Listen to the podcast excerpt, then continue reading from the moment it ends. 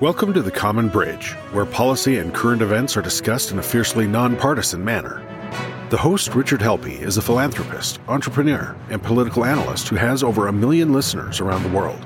The Common Bridge is available on Substack.com and draws guests and audiences across the political spectrum.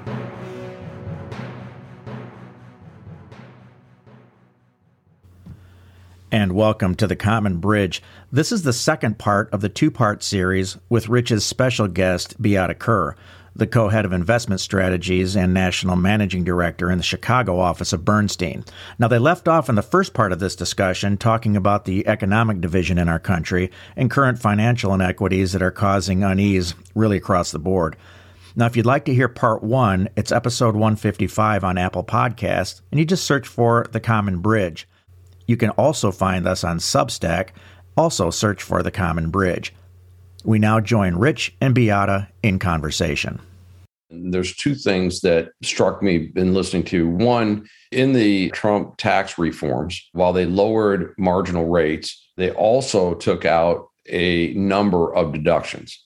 And chief among them, the limitation on state and local taxes where it, they capped it at $10,000. So it affects very, very few people, mostly in high tax states like California, Illinois, New York, New Jersey, but very, very wealthy people who could deduct the property taxes on their very expensive homes and their income taxes on their high incomes to me that was equality. It's like you shouldn't have you know you california wealthy california new yorker chicagoan whatever you shouldn't have somebody in the midwest subsidizing your federal tax bill. Yet the opposition party has tried like eight times to reverse that. And it's patently beneficial to just the upper 1% of the 1% and then i also look at California, where I just read it can take a new homeowner a hundred years to save the down payment for a home. It's untenable. And so my conclusion is the object of the game for an economy is not to drive higher stock prices and to get people uber wealthy, particularly people that just inherited it the object of the game for an economy is to distribute and allow more opportunity, more growth so that people can have a better standard of living. And I think your point on unions, there was an era where if you were working for one of the big three automotive, blue collar job, UAW, you had a great standard of living. Where is that for Amazon, Google, Apple, and today's big companies? You don't have that. And that to me is the seismic shift we need to get after. There's I really try to avoid, you know, politicizing kind of policy conversation. As you can imagine, we work with clients on all sides of the policy spectrum and um, political parties, right? And I think, unfortunately, the world has become so polarized that no matter what you say, right, it can be interpreted differently. So we really just try to stick to the facts. And the facts are, as we previously discussed, there is inequity in terms of ownership of financial assets in America. There's no debating those facts that the concentration of wealth is just about the highest it's been in history. And, and I mean, I don't know why anybody would be surprised that I can't really argue against the facts. You look at the innovation that's occurred in America, and that's what gives me hope that with whatever policy decisions have been made and whatever it is that we're dealing with today that are these systemic challenges of the future, one thing that we can continue to say is that yes, there might have been some excess and some growth stocks and some technology stocks, but look at the innovation that has occurred. It hasn't all occurred abroad, right? That democracy and entrepreneurialism is really alive and well in America in terms of how do we form companies? Where do we get the talent to grow companies? Those companies make a difference. Not always for the best you know i'm not saying again did social media add value to the economy? Did it reduce productivity? Did it decrease value? But did did we innovate? I mean uber is an enormous innovation. That was an enormous disruption to the way we thought about our lives. You look at meta today. I was actually just watching a documentary on netscape this week and i was reminded when they talk about the world wide web as this concept that nobody understood back in that time. It's a little bit like Meta talking about Meta today, where people are trying to get their arms around what is this? How's this going to work? Remember when Facebook bought Instagram? Nobody knew what Instagram was. Nobody could imagine a day of just sharing pictures all day. And now, if you have a teenage daughter like me, you can see how much it's influenced people's lives. So, again, we can debate is social media, for example, innovation that drove outcomes that were positive. There's challenges with it, but company growth and idea creation and new company formation, we still have the edge there right and uh, you know and i want to have some hope and positivity in the conversation because that wealth creation really did come from so much innovation and so much wealth creation was really driven by these new entities being formed well at risk of going down a, a fairly lengthy tangent in history when there's been a technological breakthrough that wealth has accrued to fewer people. You can see it with the, you know, the Carnegies and the Mellons, the Rockefellers, as those technological changes came in, when the automotive entrepreneurs succeeded. And now we see it with the technology innovators. But my sense, and having had a career in technology, I think there's two elements to the technology wealth creation that weren't present before. And the first of those is that those companies can block out innovation way more effectively than you could have done it with the railroads or the oil exploration or with automobile manufacturing. So their ability to influence the economy. Mm-hmm. And then the second thing, the life cycle of products is astonishingly fast. fast. Yeah. It it took, you know, we're still basically have the same transportation model uh, that we had when Henry Ford was in his heyday. And today you think about in our adult lifetime products that were innovative, everybody had it, and that are gone and sunsetted and people joke about them and your kids have never heard of the Palm it. Pilot. You know? I was so excited about yes, the Palm yes. Pilot when I had it back in business Indeed. school. I thought that was really cool. My Blackberry, they had to wrestle away from me as well. so. yeah, yeah, yeah, right. Yeah, yeah exactly. Yeah, the, the laser disc, the CD-ROM, the Betamax. And I, I mean, write down the, the, fax machine. All right. How about a, a wired phone? My kids do not know what a wired phone looks like. They saw a phone booth when we were in London and asked what it was. So, yeah. Well, let's try to bring this into the households right now. So, advice. So, for those people that are younger, let's say 40 or less, again, dating yeah. myself, presuming they don't have a major inheritance or they haven't won the lottery or something else, how should they be thinking about their financial security and perhaps creating their financial security? Um, well, I'm going to come back to one of the key definitions that we talked about at the outset this idea of strategic asset allocation you're under 40, you're saving for your first home, perhaps. Maybe you have children, you're saving for college, you're saving for your own retirement. You're in accumulation mode. You are increasing your own human capital, what you um, will make in your cash flow, whether you're an entrepreneur or on a regular W 2 income. You should be thinking about your investing in terms of tiers of time. When do you need the money? What is it that you're saving for? And then adjusting your strategic asset allocation based on that time, that bogey. So your bogey is retirement. Let's say you're maybe you're 15 years away. The retirement age, you know, may not be 65 anymore. And by the way, retirement doesn't look like what it used to. People are working longer. They're working in quote unquote retirement. I've talked a lot about that on my podcast, actually. Um, but you should continue to believe that the stock market will be the largest driver of your returns in order to facilitate that saving and investing for those longer period of times.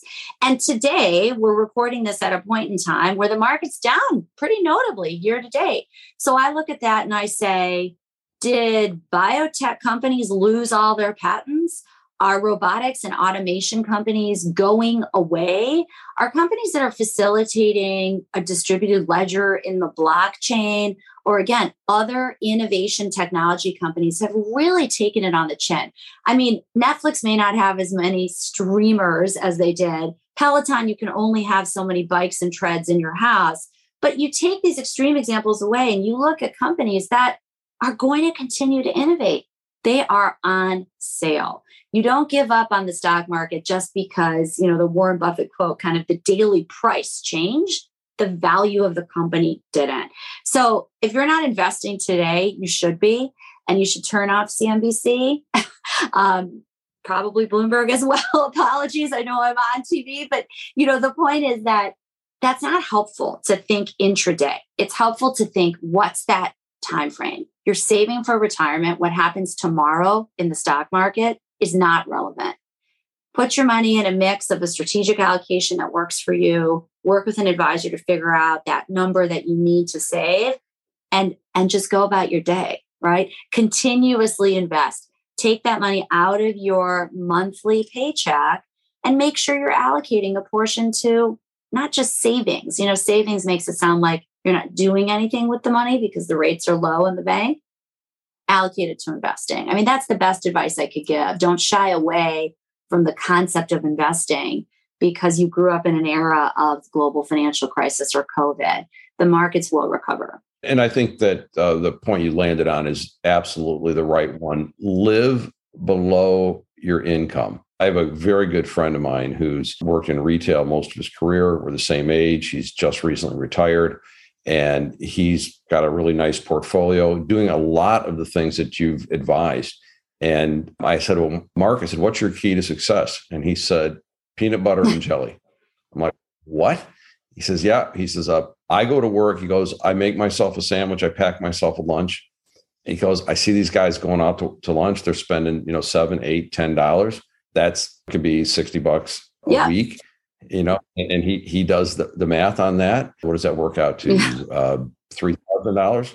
Well the lattes at starbucks i mean that's the, you know the doordash the the convenience economy you got to be honest about what's really discretionary spend versus what's mandatory spend in your budget and be able to flex the discretionary right? If you've got enough go for it. If the convenience of the latte delivery by DoorDash, you know, it adds up to be $15 for a coffee, just think about that for a minute.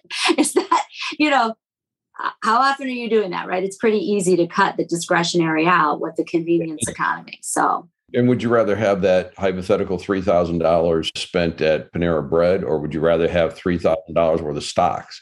And those are the real kinds of decisions that people need to make. And I don't know if you saw the recent quote. I think he was talking about DoorDash, but the uh, CEO of Domino's mm-hmm. uh, just said, We've never figured out a way to make money on delivery. I don't know how you, we make money on making pizzas. Like, I don't know how you can make money on delivery. And I'm thinking, okay, who's the, you know, uh, who's the mark at the table? It's the, the guy that, you know, is paying for that delivery for that right. convenience live but live below your means. Uh, so you know summing up rich to your point best advice whether you're under 40 or over 40 know what your core capital is like this idea of what's that money that you need to finance your retirement to finance that college education or whatever it is you're saving for that first house second house and think about those discretionary spend items you know using an, a budget kind of aggregation app like mint i really do recommend so you can see the categories that you're spending in and i talk a lot about making sure that they're tied to your values and your happiness because i think personally experience spending I think Mint is terrific. It's owned by, you know, Intuit. They do a nice job of just summarizing your spending. You can see your net worth, your spending really at a glance. You have to spend time. I am not sponsored by them. I get no credit for saying this. I've just used it personally for years instead of a spreadsheet or handwritten.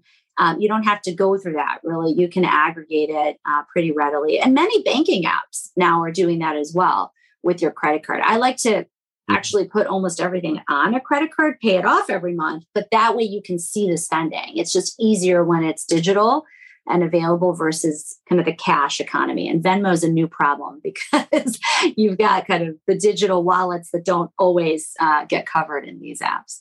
Yeah, and a hearty endorsement on putting things you can on a card because you get your 1% back or something. The proviso, you have it on auto pay because the payment billing cycles are so fast you're going to get hit with late fees which was actually a strategy of some of the credit card companies totally and those are astonishing. I looked at my card this morning. I think it's 20%, you know, the APR. So, yeah. So again, back to your earlier point, Rich, of people growing up in a world where they're not used to that percentage being charged, the late fees will kill you. So never pay those, right? Auto pay, use your card, but don't don't use it for uh, borrowing. use it monthly pay down. And your point about Venmo, Zelle, et cetera, that is spending as well. I will personally confess that I don't have a debit card because when they first came out, I was a person that liked to have a good time, and I'd often get to the end of the month, a lot of receipts in my glove box and uh, not enough cash in my account. But it's another story.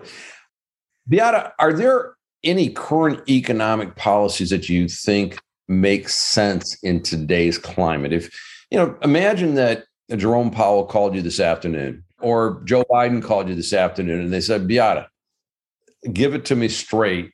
What do you think I ought to do? What might you tell them? Yeah. Well, perhaps I'm going to be biased by my own experience on this front, but I am going to say that for an economy of our size, the leading economy in the world, one of the biggest misses that we have is the recognition of a social safety net that is required for childcare and for parents.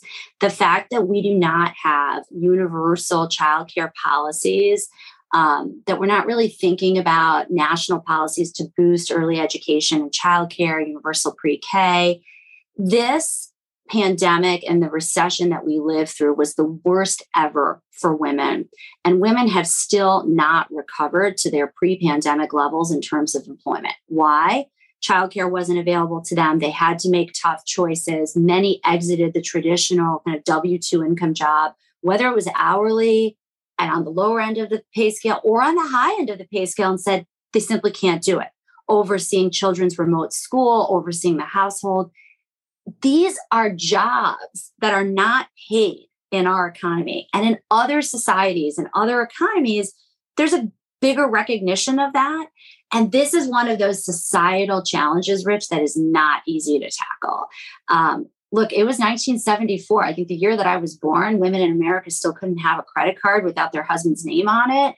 I think mortgage lending was similarly unequal. So it's not that long that we've had you know really women in the workforce at the highest echelons of of the workforce and still incredibly underrepresented but wow did we have a challenge today in terms of policy on childcare on leave there's a lot of things that could change uh, for the better here and it, it's unfortunate that you know 50% of the population right? And women are bearing the brunt of both parental care and child care. And oftentimes that happens in these crunch years of middle age. And and there really isn't a social safety net there uh, through government policy. So i think i don't have the ultimate solution but i think this is the conversation we need to be having. Um, if we want people on you know an equal playing field over time. I want to express my strong agreement with you and one of the things i've talked about on my program is that the child tax credit child care tax credit for people that are raising minor children in their home it is wildly popular on all sides of the political spectrum but we can't get it through because it gets tied up in bills that have a lot of things that are objectionable to one side or the other. I know that Senator Bernie Sanders has proposed let's put it through a child care tax credit as a single item bill.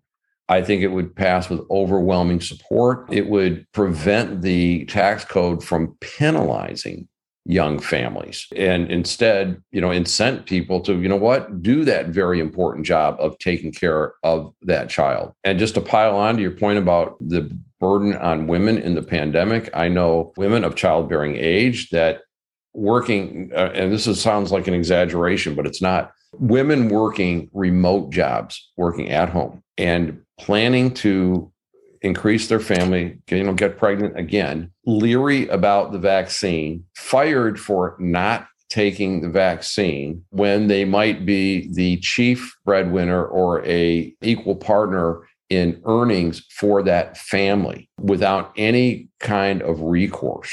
So, on top of everything you've mentioned, women did bear the burden of the pandemic. Yeah, this has been a, a, really intriguing conversation. We could probably go on for several days. Uh, And I, would like that. I'm not sure you would like this, but you try. I would, but I don't know about your listeners. They might be tuning out or finishing their runs by now. So. Oh yeah, you know? I, I think a lot of people do listen to the podcast while they're walking, while they're running. It's interesting that we had a lot of folks that listened uh, while commuting.